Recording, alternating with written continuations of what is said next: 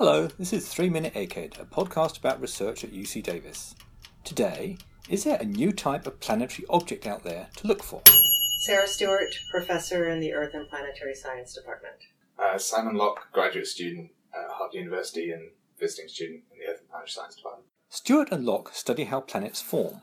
The planets we know today likely formed from a series of giant impacts in the early solar system. During the growth of rocky planets, Mhm. giant impacts melt and vaporize large portions of the planet.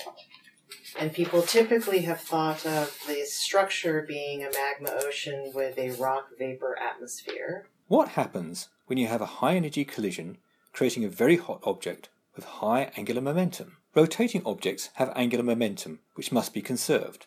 Think of an ice skater. The more she pulls in her arms, the faster she spins.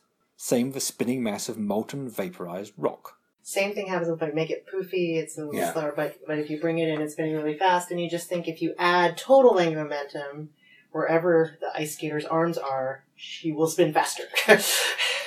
Now think of two ice skaters. If they catch hold of each other, the angular momentum adds together. In their model, Stewart and Lock found that when a very hot planet is spinning fast, something surprising happens. So what we find is that if you have a body which is uh, hotter and higher in momentum than that sort of traditional planet image, you actually form a completely new structure, which we're going to use it a lot. So it's called a synestia, a planet that is sort of reasonably cold. Even if it has high momentum, it's rotating as a single body. So, right, so it's it's like how we'd expect any solid object to rotate. Every point is rotating at the same speed. And but what happens is that this co-rotating body as it gets hotter, it expands outwards. And so the outside of the planet is basically has to be in orbit rather than be supported in a sort of constant rotation rate.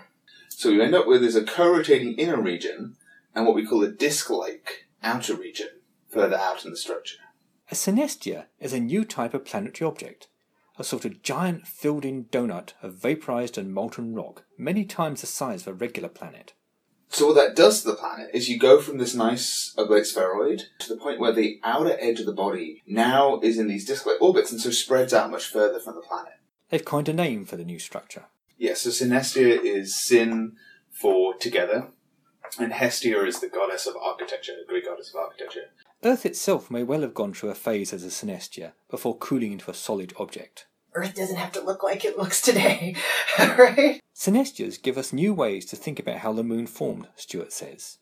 It is a very different way of thinking about potential moon formation. And there could be something to look for in solar systems outside our own. And people have seen observations which have been interpreted as, as disk systems around planets because they see these sort of tails and sort of different shapes to the uh, what we call the uh, light curve. So as the planet goes in front of its star, because you have these sort of disk-like things, you obscure different amounts of the star in as it transits. Thanks for listening to 3 Minute Egghead.